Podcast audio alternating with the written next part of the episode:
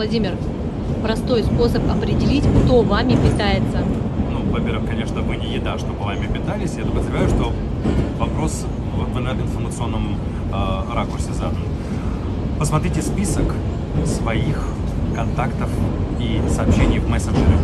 И в соцсетях, в первую очередь в мессенджере. Чем вы там пользуетесь? WhatsApp, просто сообщениями, э, список звонков, Telegram. И вы увидите, что огромное количество людей там оказались, грубо говоря, случайно. Вы не были инициатором этого общения и так далее. Они все время как бы дают о себе знать, задают вопрос не в попад, притаскивают на себя ваше внимание.